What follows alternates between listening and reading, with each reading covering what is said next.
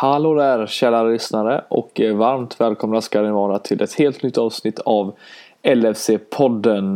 Vi är ju en Liverpool-podcast som gör Liverpool-relaterade podcast helt enkelt i samarbete med LFC.nu, den svenska officiella supportersidan för Liverpool. Vi har ett fullmatat avsnitt idag, precis som alltid. Vi kommer prata om Porto-matchen som skedde igår kväll. När vi spelar in detta så är det ju onsdag morgon.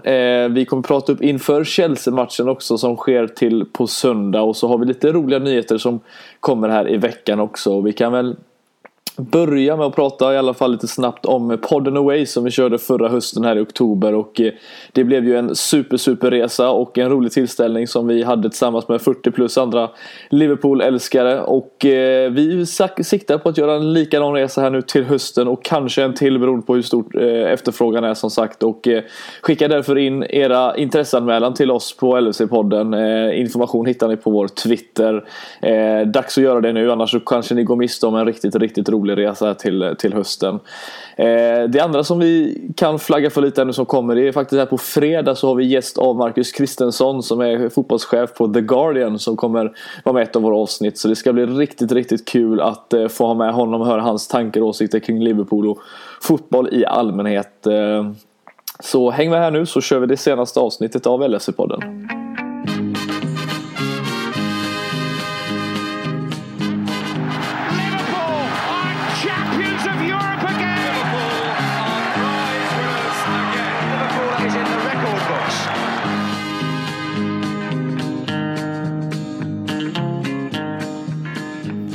Så där, då var det introt avklarat och här sitter jag, Fredrik Eiderfors, tillsammans med Christian Andersson som ska tillsammans med mig här snacka lite om det som hände igår faktiskt. Det var inte allt för länge sedan, det var inte jätteofta vi sitter och pratar dagen efter en match kanske och inte så här tätt inpå, men det ska vi göra. Det finns säkerligen lite känslor kvar som vi kan diskutera och ta upp, och vi kommer ju såklart även prata om den viktiga matchen som sker på söndag mot Chelsea på Anfield i racet här nu i Champions League, i Premier League.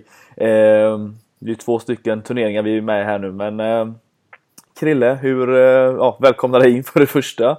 Men har du kvar lite känslor från gårdagen, eller har det lagt sig lite här nu? Både och lite där, det är klart det finns känslor kvar. Det som du sa där, att det är ju ett race både i Premier League och Champions League där, nu snubblar lite på tungan så att säga, men det är ju för att det händer så mycket Liverpool nu, kan man säga.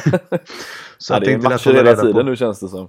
Ja, men det är ju det som är kul. Det är tajt och matchande och det är mycket poddande och allt är bara roligt. Jag menar, det är onsdag morgon nu när vi sitter och spelar in det här, och ja, nej, det har väl lagt sig lite. Jag tyckte väl att det är Champions League, men känslan av en Champions League-kväll kanske inte riktigt infann sig. Det kändes som att Liverpool ändå fick jobbet gjort relativt enkelt. Det fanns väl chanser för Porto med att på något sätt få med ett bättre finger med i matchen för returmötet. Men annars så kändes det inte som en Champions League-kväll som det brukar kunna göra när det spelas på Anfield under the light, så att säga. The floodlights. Nej, precis. Nej, jag satt och tänkte på det faktiskt igår också där, när vi matchen drog igång, innan matchen drog igång, och att man sen satt i studion och pratade om Chelsea då in på söndagen, och satt man och tänkte att när det gick som sämst under början av 2010 här, då var det inte alls lika exalterande när man spelar jätteofta, för då känner man så här, ska man behöva dras med den här skiten igen liksom. Det räckte liksom en match när man var så dåliga som man var, men nu har vi ändå nått en annan typ av topp här, Krille, och nu känns det som att det skulle kunna vara match varenda dag och det hade varit lika exalterade varje dag. Ja, absolut, så är det, och det får man får liksom inte glömma bort det, att vi är ju ett historiskt framgångsrikt lag med en stark historia och många liksom pokaler och vinster i olika turneringar och allt det här, och sen har det varit en period som har varit uttorkad vad det gäller engelska ligatiteln och Premier League då, men däremellan har vi ju vunnit lite ändå med FA Cup och Champions League och så vidare, men det är ju nu vi någonstans har kommit tillbaka på en nivå där vi faktiskt är med och slåss, vilket jag kommer tro framöver hela tiden. Sen kommer det komma dippar där man kanske inte ens tar sig liksom vidare från ett gruppspel, men man tar sig vidare som nu, och förra säsongen gick vi ändå till final, så att kan vi komma upp på den här nivån att alltid vara med och kriga om Premier League och alltid komma långt i Champions League, så måste man ju ändå vara nöjd. Det är ju det man vill se, att man hela tiden är med på alla fronter. Kommer inte räcka hela vägen varje gång, men att bara vara med i de sammanhangen är ju fruktansvärt fantastiskt, när vi också haft det som vi har haft det, som du säger då, man går tillbaks bara vad blir det, 10 år snart då, blir det väl ungefär, så då var det inte så roligt både för klubben ekonomiskt, spelarmaterialet var inte roligt, det kändes inte hoppfullt på Merseyside, och nu så är det scarf som flyger och det är allé hela tiden, så att jag menar, det är bara att njuta av stunden, hoppas att det bara fortsätter på den inslagna vägen med det vi har i vår klubb för tillfället. Ja, precis. Jo, men det är för att man ska kunna slå på de fronterna, så kräver det att man är konsekvent i sina hur man tar sig an matcher i alla fall. Jag, som du nämnde här i början, eller ganska nyligen, att det kändes inte som en sån där typisk magisk kväll på Anfield, och jag tror att det låg någonting i det. Jag tror inte vi riktigt behövde det ens den här gången på något sätt. Ofta så vill man ju ha den matchen för att lyfta laget ytterligare, men den här gången så kanske det inte riktigt ens var nödvändigt. Det var ju en fin inramning och sådär, men det var ju som sagt tidigt mål, och sen var det, som du sa, några chanser för Porto, men det var fortfarande en väldigt avslagen match för att vara en kvartsfinal.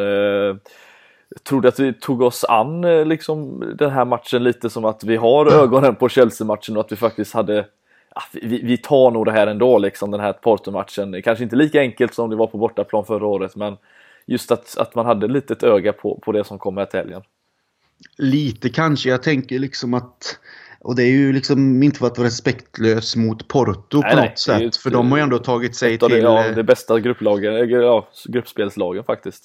Ja, men samtidigt så känns det som att Liverpool har sånt fruktansvärt självförtroende just nu, och lite som Klopp har sagt med att hans lag är som fire på träning liksom, att man kanske går in i en sån här match, och särskilt när vi får ett tidledningsmål, så tror jag att man har den här känslan av, ska inte säga lugn, men en lite mer stabil och trygg känsla, och så gör vi 2-0 och vi behöver inte jobba ihjäl oss för det. Och Porto som sagt kommer till några chanser, men de är inte alls skärpta i sina lägen, och Alisson gör det han ska, försvaret täcker upp när de ska, så att det känns som vi är i en period där vi mår bra som lag helt enkelt, och då blir det här mer en dag på jobbet.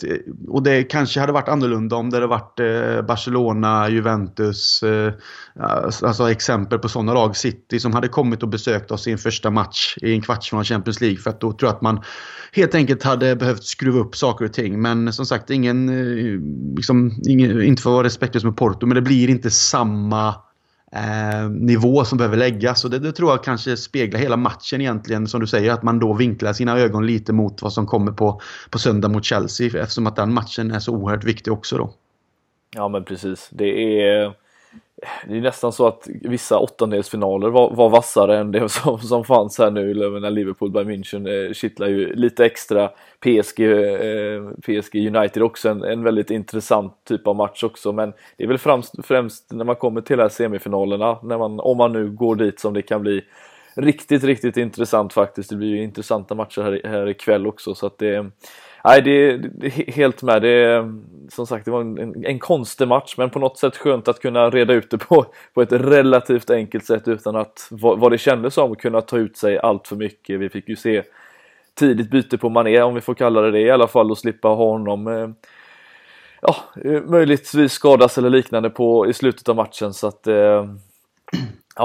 en konstig match, det kan vi väl konstatera, det är inte mer än så.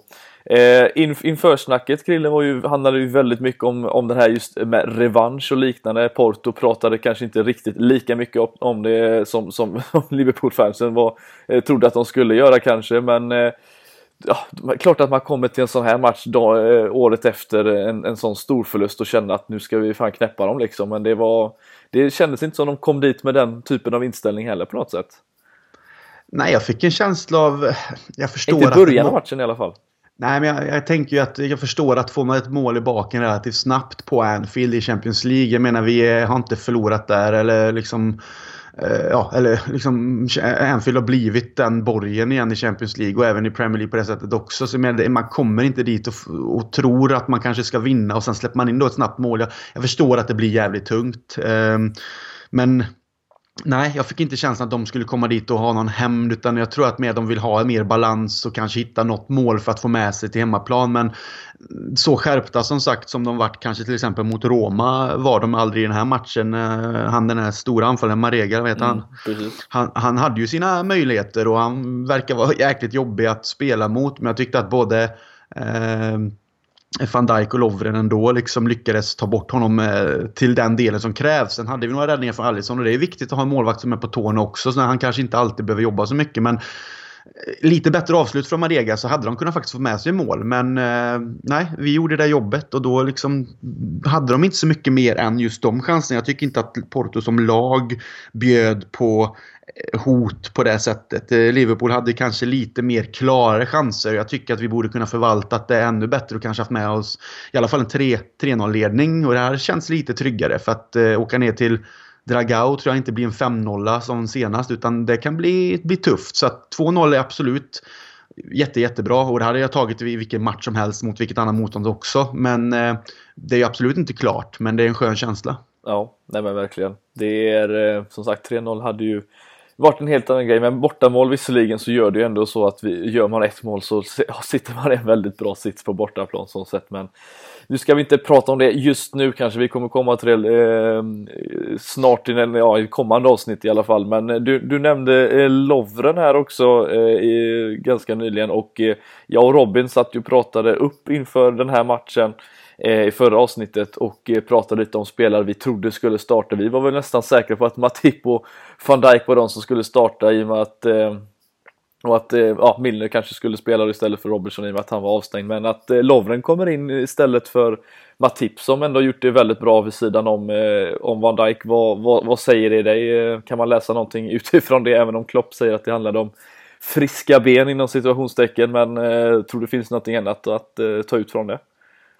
Lite småförvånad kanske man blev, men sen är det väl rätt så logiskt egentligen kanske nu när Matip, även om han spelat väldigt bra, också spelat väldigt många matcher i rad, då kom ju in i ett läge där han inte hade spelat på länge, när då både Lovren och Gomez har gått sönder, och så får ett väldigt intensivt matchande. Som sagt, gör det väldigt bra, men jag har full förståelse för att kanske då Klopp ser att friska ben, Lovren är tillgänglig, får Matip att vila lite och liksom matcha in Lovren. Och visst, det är ju en Champions League-match och man vill ju aldrig chansa, men jag antar ju liksom att Klopp ser på träningarna vad som händer, ser att Lovren är på tårna och är frisk, och kanske ser att Matip liksom ett läge att vila honom. Så egentligen inga konstigheter på det här sättet.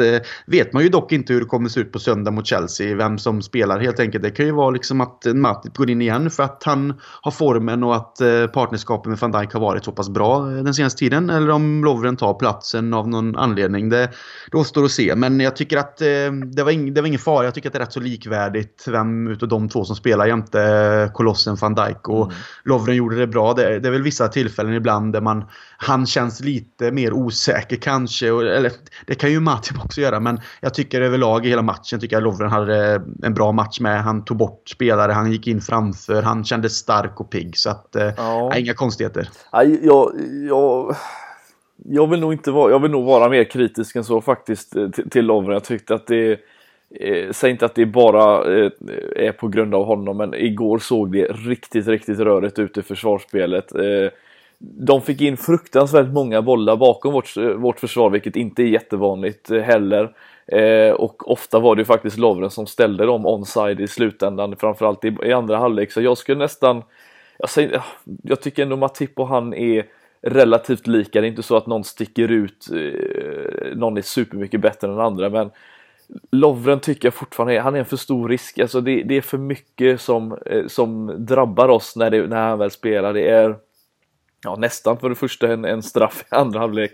Jag vet inte riktigt hur han hoppar in i den situationen och försöker nicka när den tar på nästan på armen. Jag vet inte var riktigt exakt om det var axeln eller armen den tog på, men han ställer Marega onside rätt många gånger i andra halvlek. Jag blir orolig när han spelar. Jag kommer aldrig komma bort ifrån det, och frågan är, Matip har ju också gjort mig orolig tidigare. Där känns det ju som att han har på något sätt tränats upp, eller har bara hittat ett annat sätt att spela som har passat oss bättre. Men så fort Lovren kommer in så känns det som att det är ett annat försvar, och det är där vi har byggt upp under 1,5 säsong är helt borta bara plötsligt.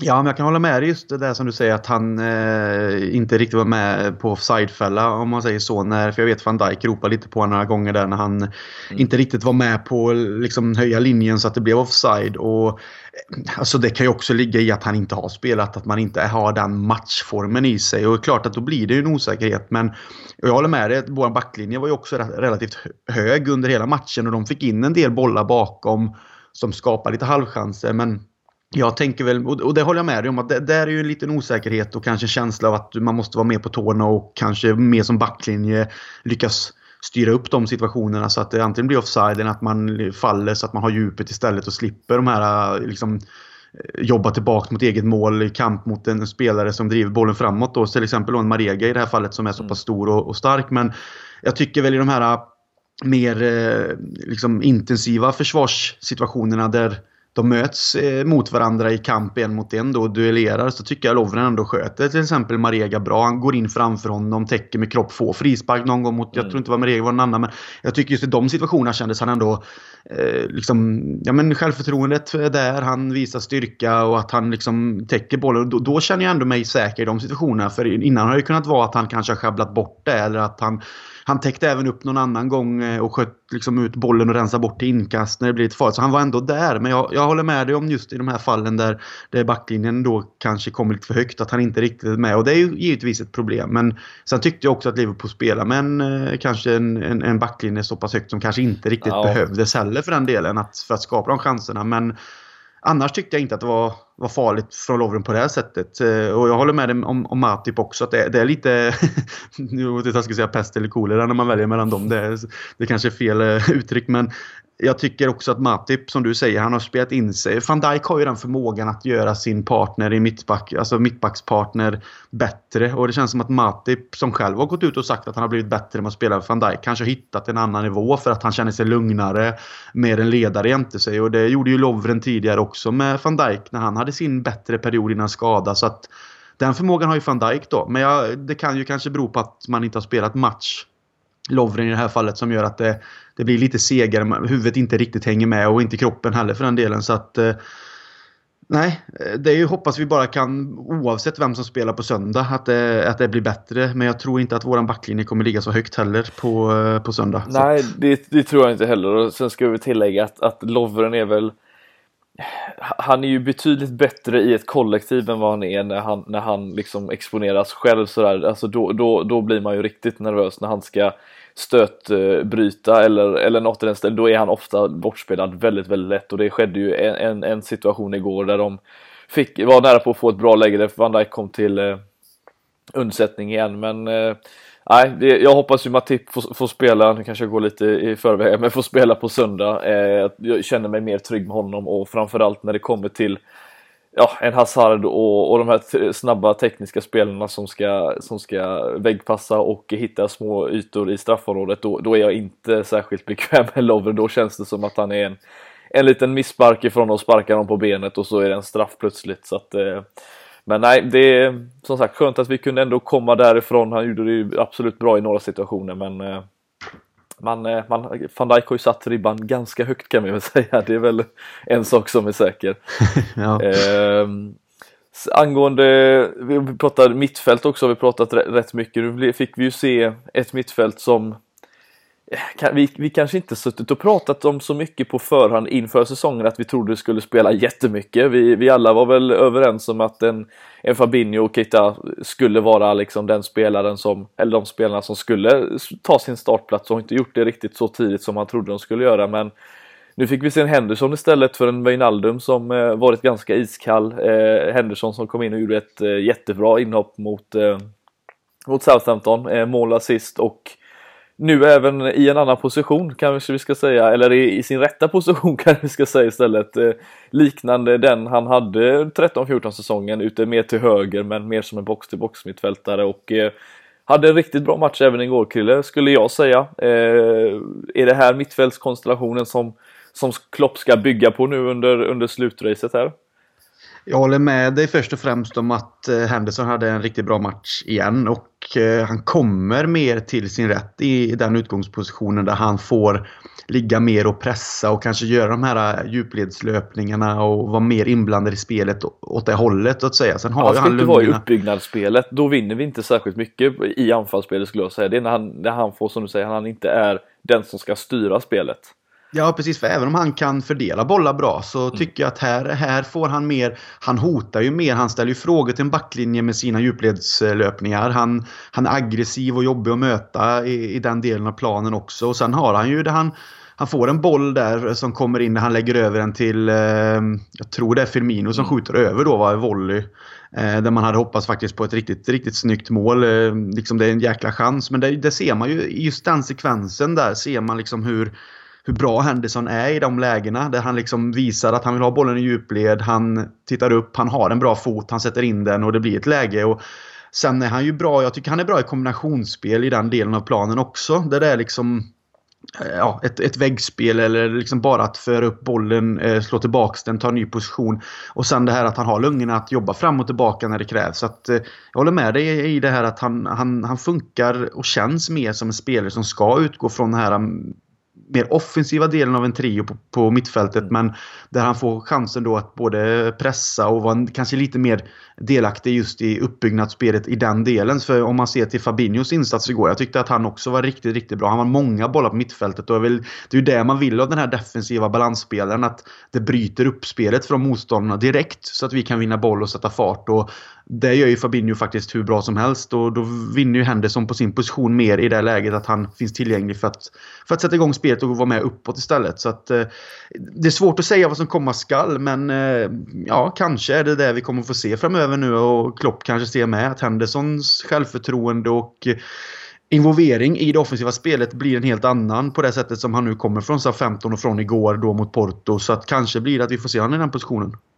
Ja, nej, men jag tyckte att det läget som du nämnde där som vi skapade när jag trodde väl Sala skulle få den först och främst, men det gick till Firmino till slut. Men vi har ju en Keita som först och främst man of the match igår skulle jag säga var absolut bäst på planen, eller stack ut mest kanske vi ska säga. Van Dijk är väl alltid den som är bäst normalt sett känns som, men han gör det i det tysta ibland också.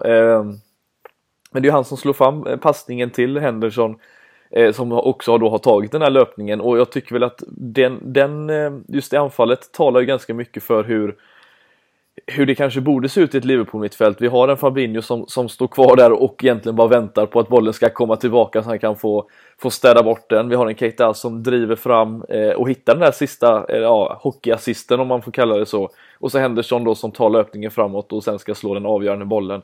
Det är precis så vi vill ha ett sånt där tremanna mittfält. Vi har en som ställer upp, vi har en som driver och en som följer med upp. Och det tyckte jag att vi gjorde riktigt, riktigt bra igår. Och Keita som sagt som fick fortsatt förtroende på mittfältet, gör det ju fortfarande lika bra nu när han kommer in och får spela i den här, inte sittande rollen utan lite mer offensiv, men någonstans där mittfält mellan och få styra. Likt Coutinho 13-14 säsongen där han hade en offensiv roll men ändå kunde få droppa ner och hämta bollen väldigt mycket. Så att det känns som att man har hittat ganska rätt i alla fall. Ja, jag tycker också som du säger, Keita har en jättebra match, och det ser man också vad det kanske gör att få göra sitt första mål för klubben och ha en match där man verkligen gör det bra då, som mot SA15, hur det liksom någonstans förlöser honom i hans situation i klubben, liksom att känna att han bidrar och att han visar vad han kan. Och det gjorde han mot Porto igår igen. Han visar verkligen ett register varför vi betalar pengarna för han och varför klubben så gärna vill ha honom. För det här som du sa, han kan driva upp boll förbi 2-3 spelare. Visst, han tappar fortfarande några gånger. Det kommer han göra, och han kommer bli bättre. Han kommer få mer erfarenhet, han kommer lära sig liksom det också. Jag vet, visst nu är det Champions League, men sett i Premier League kanske med tempo, det här med att man inte har samma tid på sig alltid och så vidare. Men jag tror att han kommer utvecklas med det. Men just det här igår att han drev upp bollen och hittade några instick både till Mané och sen den här bollen till Henderson och sen det här avslutet som gör att det blir mål också. Han är ju involverad i allt det, och det är precis som du säger, det är det vi vill. Och vi har då en Fabinho som städar, vi har Keita som blir den kreativa pådrivaren, och sen har vi en Henderson som kan egentligen löpa lite varstans och följa med och vara liksom en jobbig människa och möta för motståndarna i de lägena. Så att nej, mittfältet gillar jag, och menar Wijnaldum har inte sett lika tänd ut det senaste, kanske har varit behov av att vila för han har spelat väldigt mycket matcher, och det är väl jättebra att vi har ett sånt här mittfält och kan gå runt på det och hitta olika konstellationer av det. Så att, nej, jag var väldigt nöjd med mittfältet igår och hoppas väl egentligen att det kan bli likvärdigt nu mot Chelsea. Jag tycker att det känns, vi måste ändå gå för vinst på söndag, så att ett sånt mittfält skulle säkert fungera väldigt bra. Nej men precis, och jag tyckte väl att de bidrog väldigt mycket till att vi också fick det där tidiga målet, en Keita som gjorde öppningsmålet efter var det 5 minuter ungefär, och det känns som att vi har hittat ett flow framförallt här nu med det här att vi får en bra ska man säga, gruppdynamik. Det ordet använder vi mycket i Sverige nu för tiden, men just på mittfältet att de kompletterar varandra väldigt bra. Och sen har vi de tre där framme återigen som alltid gör jobbet. Någon av dem gör ju mål i slutändan, och den här gången var det ju Firmino som fick, vet jag inte riktigt, såg du om han kollade bort när han slog in den bollen, eller trodde han var för nervös för att missa? Han brukar ju göra så att han no-look goal, men han verkar som att han kollade på bollen den här gången. Men intressant statistik här, Krille, som jag läste i morse är faktiskt att han är, sedan starten av förra säsongen i Champions League, så är det bara en spelare som har varit involverad mer i fler mål än honom. Vet du vem det är? Nej. Det är Cristiano Ronaldo. Ja, det annars har Firmino ju givet kanske. Ja, men man kan tycka att Messi kanske borde vara där också, men de har ju åkt ut lite tidigare än vad Real Madrid har gjort visserligen. Men Firmino alltså har varit inblandad nu då i det här målet, 2-0-målet. 20 mål på mål och assist sammanlagt då sedan starten. Det är bara Ronaldo som är bättre. Säger ju en hel del om hur Champions League har passat honom bra, nästan lite bättre än Premier League på något sätt, där han agerar mer playmaker. Men 20 mål på 20 poäng då på 2 säsonger är ju riktigt, riktigt bra i Champions League-sammanhang. Ja, absolut är det ju. Och sen får man väl se det också till, som sagt, för att säsongen tar oss till final, så är det ju många matcher ändå att kunna ta de här poängen. Men det bidrar ju också till varför man går till final. Det är ju för att de är på tå och gör poängen. Så att, och det är samma sak som nu då, att han ändå gör, han gör mål, liksom, han är där, han får ett inspel, bara att sätta in den. Och som du säger, jag tror faktiskt att han kollar, jag vet inte, men det är skitsamma, bollen ligger i nätet, och det är det viktigaste. Vi har 2-0, men just det är också det att vi... Det är snyggt liksom det här utspelet dit och inspelet till... Hendersons pass där till Trent är ju magiskt bra alltså. Ja, och sen precis, jag håller med, och sen Trents inspel då till Firmino också på foten, och en avvägd passning som är både liksom placeringen och hårdheten i den som gör att det liksom bara är att sätta dit foten egentligen. Det går egentligen inte missa. Vi har sett spelare göra det förr, men det där är liksom, man bara yes, man är ju säker på att det blir mål innan det ens ligger i nätmasken. Och nej, jag tycker som sagt överlag där efter 2-0-målet, jag trodde egentligen att det skulle kanske komma något mer med den farten och den känslan som fanns, men det tog väl, alltså det var väl en slags balansgrej där, att inte ta ut sig för mycket och ändå göra jobbet. Jag tror ju absolut att vi och Klopp och spelarna hade velat ha något mål till, som vi sa här innan, men 3-0 hade varit riktigt skön, men samtidigt så känns det som att man är väldigt nöjd att man har klarat av den här matchen, att inte arbeta ihjäl sig, och så kan man ta sikte då mot söndag. Så att en helhetsmatch, jag är väldigt nöjd med allting egentligen, inga skador, ingenting, vi bytte ut Mané som du sa,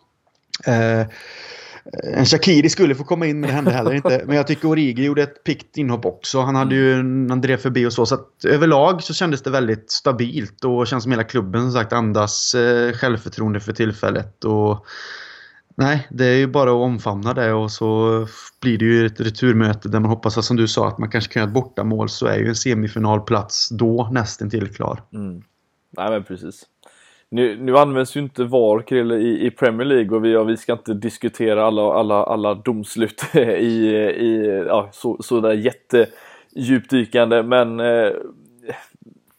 man blir ju lite nervös när man har det på något sätt. Jag vet att man pratar om att rättvisan vinner i slut, och att rätt ska vara rätt.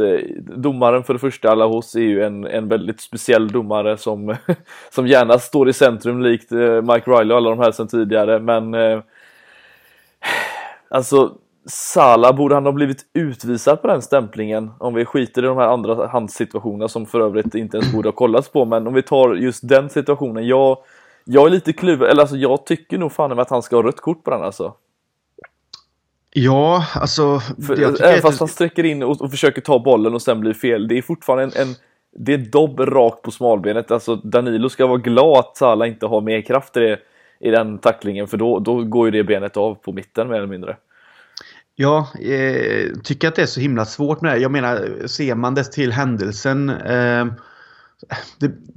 jag tycker att det blir lite mer eftersom att, och det är ju inte försvara själva stämplingen, utan det är ju mer det här också som det personliga jag tycker i det läget som sker är ju att Sala också blir dragen lite, som gör att hans timing blir ju kanske då fel till situationen, och då uppstår även kanske stämplingen. Men bortser man från det så ja, hade det varit på en Liverpool-spelare så hade jag också skrikit efter ett rött kort. Så att ja, det är nog mer en utvisning än inte. Sen får vi ju glada att det inte sker, men...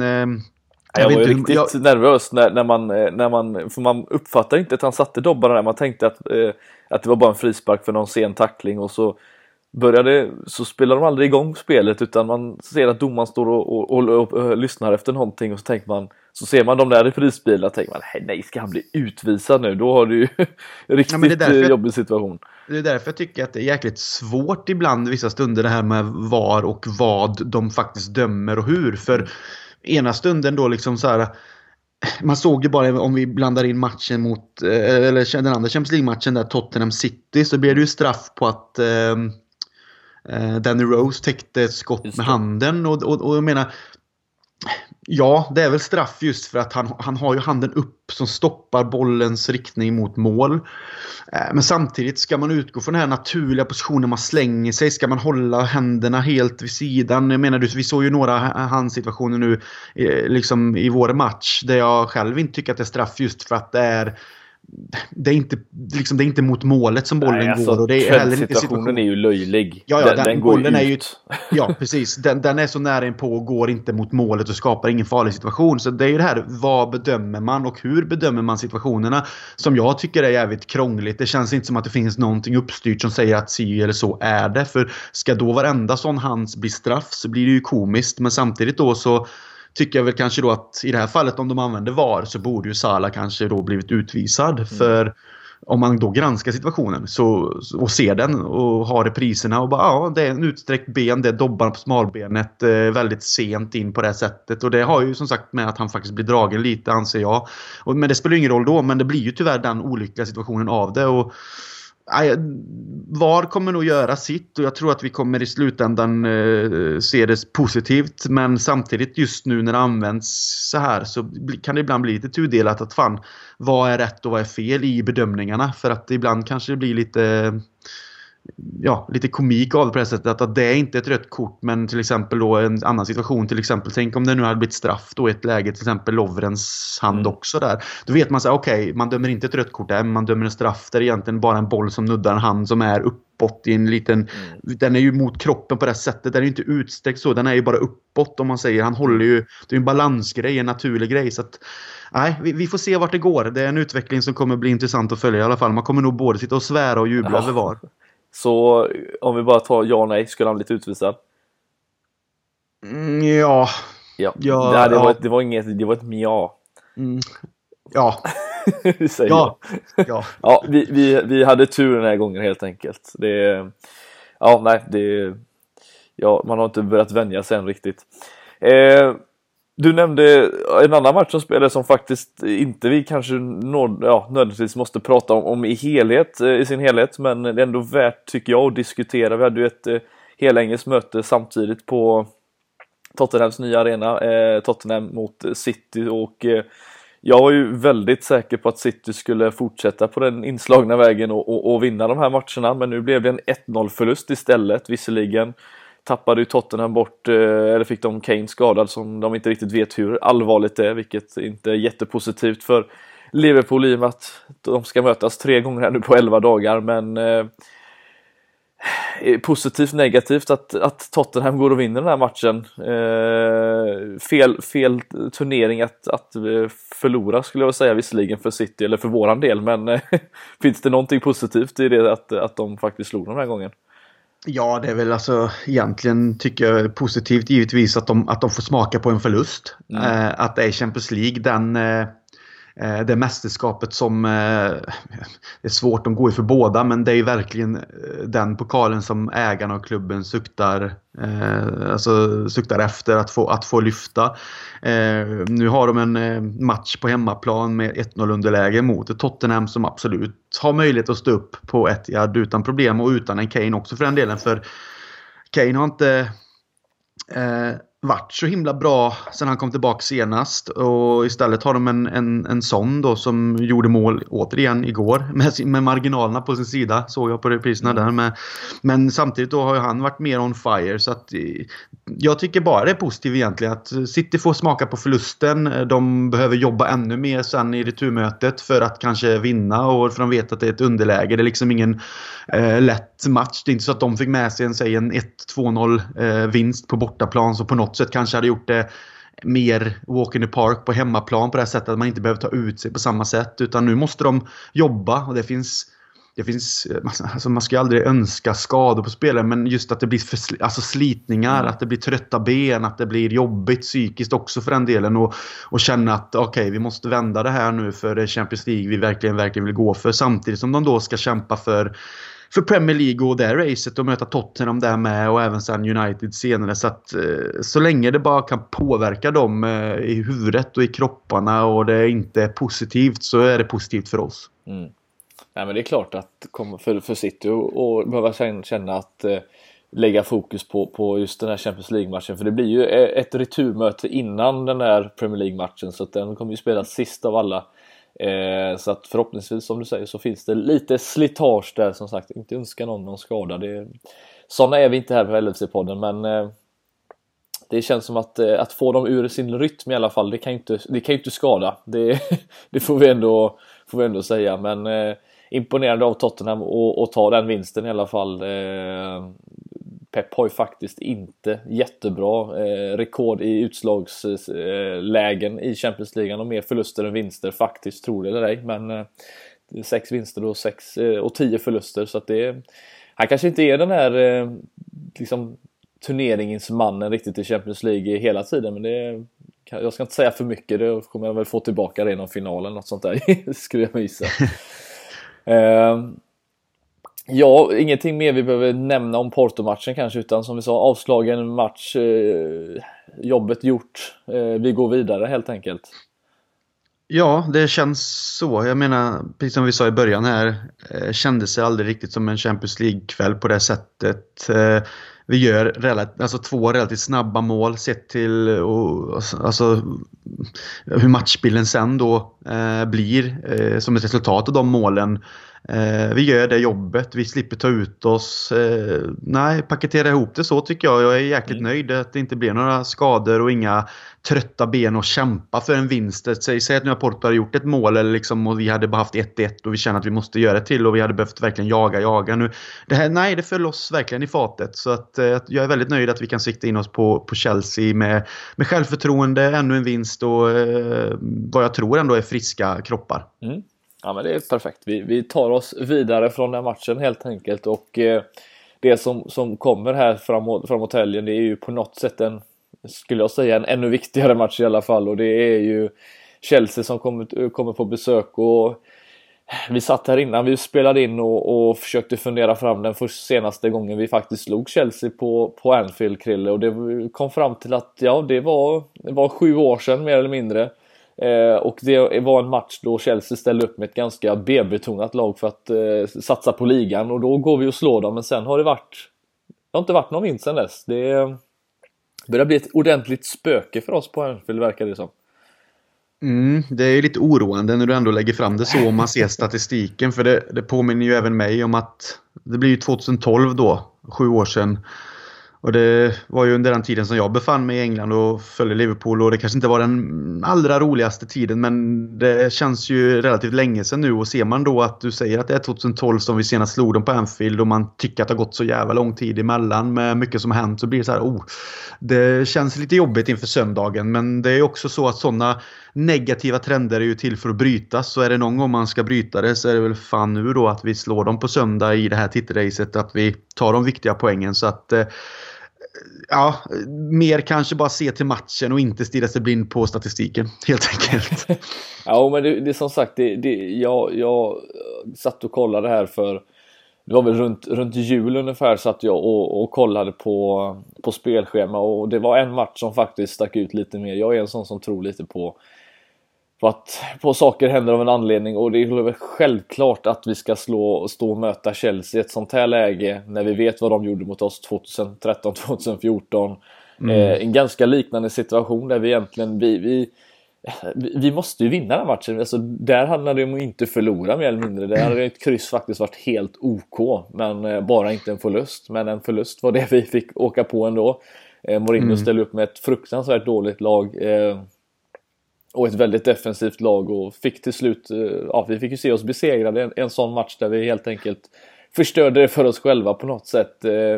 Min känsla är väl ganska lik den som vi kom in inför den matchen, och det är just att vi är det bättre laget, helt klart, men det är fortfarande så att vissa lag kommer till en match i vissa möten, och då spelar det ingen roll hur det ser ut. Vi vet ju hur ett derby exempelvis är mot Everton, att det har varit väldigt tajt den här säsongen oavsett om vi ligger hur många poäng före dem som helst. Det kommer nog alltid vara så med Chelsea, känns det som.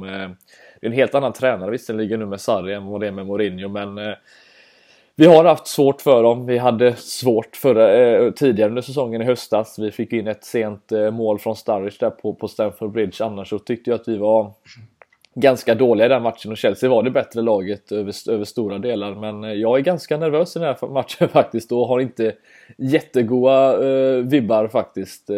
Känner du samma sak, eller är du lite mer optimistisk än vad jag är? Alltså, jag är optimistisk till den delen att jag tycker att Liverpool som lag just nu... Ja, men det är jag också.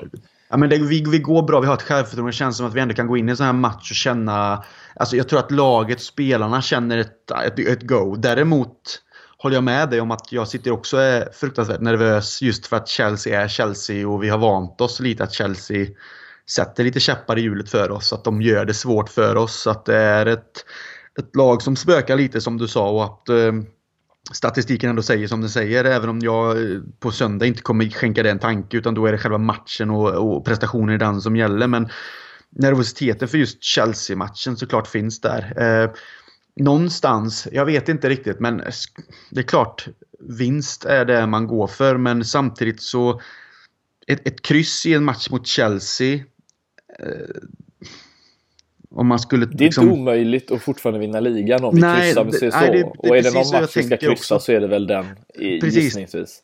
Precis, det är så jag känner att skulle det bli ett kryss, visst, det kommer smaka bitter, det kommer kännas en besvikelse och det kommer kännas jobbigt. Men samtidigt, som du säger där, är det någon match som man ska kunna ta ett kryss i, så är det den matchen. För City spelar liksom borta mot Crystal Palace, det är inte lätt. De kommer spela mot United, de kommer spela mot Tottenham, de kommer ha Leicester. Det är liksom inga lätta matcher heller, och det finns en chans att de också tappar poäng. Alltså, och då är kanske ett kryss mot Chelsea där man någonstans ändå skulle greppa. Sen vill ju jag absolut att vi går ut, spelar dem av banan och vinner 2-3-0 mot Chelsea. Det hade varit helt fantastiskt underbart, men som sagt, känslan är nervositet, och det är lite jobbigt, men går ändå in med liksom någon slags självförtroende att vi har ändå det här. Det är på Anfield, spelarna vet vad som gäller, vi kommer med bra form i ryggen. Jag ser ändå att det finns en positiv känsla kring alltihop, men skulle som sagt det bara utmynna till exempel i ett kryss, så kommer man direkt efter känna en viss, som sagt, frustration. Men i det långa loppet kanske ett kryss ändå kan hjälpa. Så att det är en svår match, men det är väl den matchen som du säger som i så fall skulle vara i. Ja, det är precis. Det ska vi såklart inte säga att vi kommer gå enkelt och slå de andra lagen i slutändan. Det kan hända väldigt mycket där, men det är ju fortfarande så att Chelsea är ett sånt där lag som vi har svårt för, som vi har märkt här nu. Och vi har en Hazard exempelvis som är i toppform, som dessutom nu är bäste poängspelare i Premier League. Han har ju dubbla siffror i både assist och mål den här säsongen. Vi vet ju vad han brukar ställa till med när han väl är på besök och även på bortaplan. Vi såg ju han leka upp en Alberto Moreno ganska ordentligt i ligacupen på Anfield som vi förlorade den här säsongen. Så vi har ju dålig statistik mot dem. Vi har ju faktiskt inte vunnit, som vi sa där, ens senast när vi slog dem på Stamford Bridge med 2-1 när Henderson gjorde sitt drömmål där. Sen dess har det bara varit kryss och förluster, 3 kryss och 2 förluster. Så det talar väl för mig att det faktiskt inte att det inte blir någon vinst den här matchen. Men det finns många spelare att hålla koll på, men det är ju främst att håller man Hazard i schack så då vinner man säkerligen den här matchen om man är på tårna och är det här laget som vi är nu. Men problemet är att vi har väldigt svårt att göra det. Det är många av de andra lagen som lyckas hålla honom i schack. Ja, vi har sett ett Arsenal vara helt totalt dominanta på Emirates mot Chelsea. Vi såg ett City köra över dem utan dess like på Etihad. Tottenham körde över dem på Wembley dessutom. Nu kommer jag faktiskt inte ihåg vad det blev i United-matchen som de spelade. Men det är fortfarande så att det är ett lag som har problem med dem, och det är vi. Jag vet inte riktigt vad anledningen är, Krille. Har du något svar på det, eller är det bara så att de är ett sånt motstånd som vi har svårt för? Ja, nej, jag har inget svar på det. Men däremot är ju en Hazard tyvärr en sån spelare som älskar att spela mot Liverpool, verkar som. Han har gjort flertalet fantastiska mål. Så att nyckeln ligger egentligen att försöka isolera honom, eftersom att han är Chelseas... såklart han är deras bästa spelare. Han är också en av ligans absolut bästa spelare, och kanske en av de bästa spelarna i världen också för den delen. Så att... Det handlar väl kanske om att ta honom ur spel för att få laget Chelsea att inte riktigt fungera och inte riktigt kanske skapa farligheter på samma sätt. Sen har de andra spelare att hålla koll på, men han är själva navet. Men jag känner väl lite, kan City spela dem av banan? Kan Arsenal göra det? Kan Tottenham göra det på sina hemmaplaner? Så är Liverpool ett lag idag som också kan göra det. Alltså, vi har ju spelarmaterialet och den kvaliteten att faktiskt göra det. I läget vi är nu i ligan också, så finns det ingen anledning att oroa sig för att spelarna inte kommer dit uppumpade med känslan att nu jävlar liksom. Men samtidigt så sitter man här och är lite försiktig, för jag personligen är rädd för den där misslyckande känslan av alltså frustration och besvikelse, just att man inte lyckas kanske vinna även om man kanske har matchen, eller att det blir en 0-0, 1-1 eller till och med en förlust liksom. Alltså, vi ska inte sitta här och vara negativa och bittra, men det är som du säger, Chelsea är ett lag vi har haft svårt för, och vi är ett läge nu där det verkligen är som alla matcher är en cupfinal oavsett motstånd, och då är Chelsea inte en drömmotståndare även om vi spelar på Anfield. Men man får ändå se det som att vi är också ett annat lag, även om det har varit svårt mot Chelsea. Så i det här läget vi är nu i ett titelrace, hemmaplan på Anfield mot Chelsea, så ska vi ändå känna att det är vi som ska ta det här. Och det är de som, visst de spelar om poäng med Champions League, men de ligger efter oss, så det är vi som slåss om ligan. Så nej, någonstans får man slå sig lite för bröst också och inte vara för rädd. Samtidigt som man måste någonstans hålla igen känslorna, för det blir så jävla jobbigt. I alla fall jag blir väldigt känslomässigt berörd när det går. Alltså givetvis om det går bra eller går dåligt, det är jobbigt som fan här Berg-Dalbanan, samtidigt som man på något sätt njuter av det. Men hade det varit ett annat lag vi skulle möta förutom Chelsea, då hade jag nog suttit med mer känsla av att men det här löser vi. Men just Chelsea håller jag mig lite tillbaka när det gäller. Jag vågar inte riktigt sväva iväg, även om jag tror att som sagt Klopp och laget har en helt annan känsla. Det hade behövts en liten islossning här kanske. Det hade varit riktigt skönt att få in. Och vi vet ju, som sagt, vi spelade ju igår kväll, vi har nu vila och sådär fram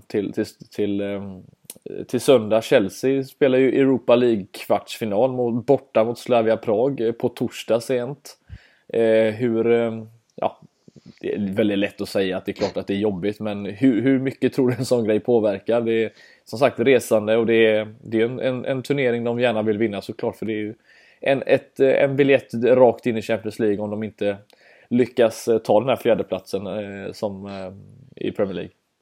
Ja, men det är klart att det påverkar säkert lite. Jag menar, som du säger, det är resande, det är en match där man behöver liksom gå för att ta poäng, eller vad säger man, bra resultat blir det ju i den här matchen på ett annat sätt då, att man, som du säger, kan vinna en pokal, en titel, och även då få fribiljett till nästa års Champions League om man nu inte skulle lyckas i ligan. Så det är klart att de vill vinna den och ta det, och det krävs ju ändå att man lägger ner ett arbete, även om man möter ett lag som kanske på pappret inte alls känns som en så stark motståndare, så ska man ändå göra det jobbet. Och jag anser väl att det är positivt för Liverpool att det blir en dag för dem med mindre vila, och sen det här med resande. Sen matchen i sig på Anfield på söndag, de är så vana det här att vara i fysisk form och vila och liksom vila upp sig både mentalt och fysiskt till de här matcherna. Så att, men visst, det spelar säkert lite roll, och det är hellre att de spelar en extra match där de måste kanske förhoppningsvis ta ut sig lite extra och inte bli allt för enkelt innan de kommer till oss än att de inte hade haft det. Så att nej, det bidrar säkert lite. De är ju människor de också, även om de är professionella i det här yrket. Mm. Jo, men det är absolut. Det är... Man får inte glömma det att de, som sagt, hockeyspelare spelar matcher varannan dag. Då ska ju fotbollsspelare kanske kunna orka spela. Är inte lika många matcher i rad så att säga, men i alla fall några. Hur tror du att vi tar oss an den här matchen? Och tror du det blir stora förändringar? Vi pratar om Lovren, Matip. Jag tror väl att Matip går in. Kan vi ju nämna också att Gomez satt ju faktiskt på bänken igår. Det var inte tänkt att han skulle spela, men han fanns där i alla fall. Tror du att vi får se något liknande lag som igår kväll, eller blir det några små förändringar? Ja, Robertson kommer väl spela ganska garanterat, kan vi väl säga. Ja, nej, men jag hoppas på Matip ändå. Det har känts stabilt så pass länge med han och Van Dijk, så att även om Lovren som sagt gjorde det helt okej igår och mot Porto, så tycker jag nog att det känns som att Matip har kanske ett självförtroende som hjälper till, och att han har vuxit jämte Van Dijk. Så jag ser gärna att Matip kommer tillbaka och har fått vila benen då inför en sån drabbning då, eftersom att han inte behövde spela igår. Och sen, ja, jag skulle nog säga att mittfältet med Fabinho som det defensiva ankaret, med Henderson och Keita framför sig lite i de här utgångspositionerna, absolut faller mig i smaken mot Chelsea också. Kanske lite att Henderson någonstans får vara lite mer, man kanske inte kan trycka på det sättet. Det är klart man ska gå offensivt, men man har lite mer balans i det, just för att man möter ändå ett Chelsea, och det är ett bra starkt mittfält också med Hazard. Oavsett vad han har för utgångsposition när de kommer, så lite mer balans där. Men jag gillar tanken på just att ta en Keita som är drivande och Henderson som liksom någonstans penetrerar Chelseas försvar med lite djupledslöpningar och press. Och så har vi ju våran fronttrio där som kan egentligen snurra upp vilket lag som helst på en riktigt bra dag. Så egentligen samma lag, förutom då att Matip går in istället för Lovren, så är jag ändå positiv. Då vinner positivt sett. Ja, nej, men alltså jag är positiv till det. Jag menar, ser vi på pappret så känns det jävligt bra och starkt ut, och en Henderson som kommer in med självförtroende nu från de senaste matcherna, en Keita som har vunnit självförtroende från de senaste matcherna, en Fabinho som har varit oerhört nyttig när han är inne. Det är ett starkt mittfält på det här sättet, när vi har märkt då, som jag sa innan, Wijnaldum som varit lite trött, och sen att en Robertson kommer tillbaka och tar de här löpningarna på kanten och ställer frågor. Jag menar, fan, vi har alla möjligheter att vinna, men vi får inte bli naiva, utan jag tror att det behövs lite balans. Vi kan inte bara trycka på full fart framåt och tro att det är den här anstormningen som gör det, utan jag tror att det handlar mer om att äga matchen och så ha lite tålamod, så har vi en bra chans. Nej, man får vara effektiva. Det var ju lite det som City var här för några månader sedan, när de slog dem med 6-0. Då var det ju nästan mål på varenda läge de hade, så att förhoppningsvis kan de tre där framme, och kanske några, ja, alla får väl vara lika effektiva om de vill, men de tre där framme, tänker framförallt på en Sala som gärna kanske stänker dit någon i slutminuten. Det har inte varit helt fel, men vi är ju vana med sena mål nu, så att det kan ju bli något liknande här, Krille. Det vet vi ju inte. Det känns ju inte som att det kommer bli en målfest kanske, men en uddamålseger är väl det som statistiken talar för i alla fall. Ja, och då ska man knappt ha fingrar kvar för att man har bytt ner dem. Alltså det där med de här sena målen, det är underbart när det sker, för det skapar sån jävla fantastisk glädjeyra, men tiden dit, ja, det är inte roligt. Och tankarna på, kommer det ske? Kan det ske? Har vi chansen? Liksom, nej, fy fan, det är jobbigt, men... Ja, nej, vi får se. Jag ser ändå fram emot det, även om såklart i den situationen vi befinner oss i. Även om då, som sagt, den här matchen mot Chelsea är jobbig, just för att det är Chelsea. Ja, nej, vi hoppas att vi löser det på något sätt. Vågar du slänga in något litet tidigt tipp här in vad som sker på söndag? Jag satt faktiskt och tänkte på det här innan, under tiden nu vi båda har spelat in lite här och snackat, så har det liksom ploppat upp lite, och min känsla säger ändå, jag vill ju så gärna att vi ska klara av det här, men att det blir tight, så 2-1 Liverpool. Ja. Har jag känt att det kommer vara en sån här nagelbitare igen, men vi lyckas ändå göra det, oavsett om vi gör två snabba mål och sen släpper in ett eller om vi gör ett sent mål, men vi lyckas med 2-1, även om jag har suttit och varit lite rädd och det här med nervositeten, men fan, är det någon gång vi ska göra det så är det fan nu då. Ja, nu svär jag det är helt okej. Som kommer. Nej, men 2-1 hade jag tänkt säga också, men jag skulle vilja säga att vi får dödat det där spöket lite, så 3-1 säger jag. Oj, det är bra. Jag tar alla dagar i veckan. Ja. Jag hoppas på dig. Ja, nej, vi hoppas på det. 3-1 och Van Dijk, Sala och Mané, målskyttar. Det... Ja, vilka scener det skulle vara. Du vet, jag får gåshud nu bara jag tänker på det. Det här, liksom, man ser Van Dijk hoppa liksom mot en kopp och skrika ut sin glädje när han sätter 3-1 på en hörna till exempel. Ja, han hoppar och håller ner David Luiz som en liten... dvärg på axlarna nästan, tänkte jag säga. Han håller ner honom och vinner en nickduell i 85, så blir det 3-1. Ni vet vad ni hörde det först.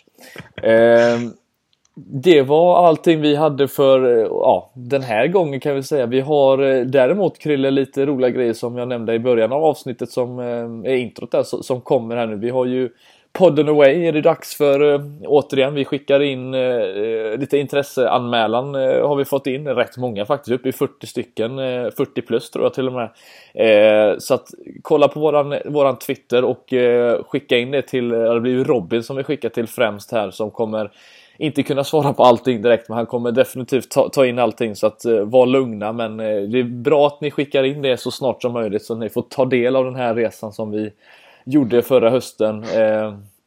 Var ju faktiskt, Krille, riktigt jäkla roligt att göra en sån resa. Vi tror ju att detta kommer bli ännu bättre, med tanke på att nu har vi lite mer kött på benen och kan styra upp det på ett litet annat sätt. Men det var bara positivt vi kunde ta därifrån, vad jag vill minnas i alla fall. Ja, det var helt underbart, och för att vara första gången med den känslan som allting blev, med alla som följde med oss och hur vi liksom lade upp de här dagarna kring matchen och allt det här, så sköna människor i alla åldrar egentligen, både från lite yngre garde till lite äldre också för en delen, och en blandning, och alla umgicks, och det kändes som att alla, det var oerhört positivt och kul, så att vi satsar väl förhoppningsvis, som jag förstår det, på kanske kunna göra 2 stycken Podden Away nästa säsong, men precis som du sa här, att, och Robin har ju sagt att vi kan informera om det också, att han kommer liksom inte svara på intresseanmälningar på det här sättet och säga att någon kommit in, utan skicka det till robin_bylund@hopme.com, så att ni har gjort er intresseanmälan, så har han dem, och så kommer mer info närmare sen, och lite senare såklart, så att ni får ta del av det. Så att, har ni skickat så har han fått det. Han hinner liksom inte svara på alla, men vi har redan, som du säger, fått in 40, och fortsätter det rinna in så har vi ju alla möjligheter till att skapa 2 resor, och det skulle vara oerhört kul att bygga vidare på det som vi hade den här säsongen mot Cardiff hemma nu i höstas. Så att, fruktansvärt kul, och någonting som kanske kan bli stående inslag bara i framtiden här, och kunna dela det med våra lyssnare. Det tycker jag absolut är någonting som är fantastiskt att kunna göra. Så att bara köra på och skicka in de här intresseanmälningarna. Precis. Men det var inte allting som sker den här veckan heller, utan vi har en sak som kommer ut även på fredag, om allting går som det ska också. Då har vi besök av Marcus Christensson, som är fotbollschef på The Guardian, som vi kommer spela in ett avsnitt med också, som tänkt att komma ut på fredag. Ska bli också riktigt, riktigt kul att få lite nya ansikten. En kille som Marcus, som har tagit ett stort kliv i sin karriär, och nu som sagt nått toppen, om man får kalla det på det sättet. Ska bli jättekul att höra vad han har att säga, och tankar han har kring Liverpool och allt runt omkring. Så att fullmatat schema, Krille, den här veckan. Det känns som att det låter ju fantastiskt bra detta. Ja, jag menar, Liverpool levererar, och då får ju podden också leverera. Så att tajt matchande, tajta poddinspelningar, men också oerhört kul när vi får med sådana gäster som kan berätta helt andra historier och kunna dela det med lyssnarna. Så att håll utkik på fredag, så har ni ytterligare ett avsnitt att njuta av innan det är dags att slå Chelsea på Anfield då. Ja, det låter ju fantastiskt bra. Och med de orden så tackar vi för att ni har lyssnat, och så ses vi och hörs snart igen på fredag nästa gång. Så att, tack så mycket för att ni har lyssnat, så får ni ha det så bra.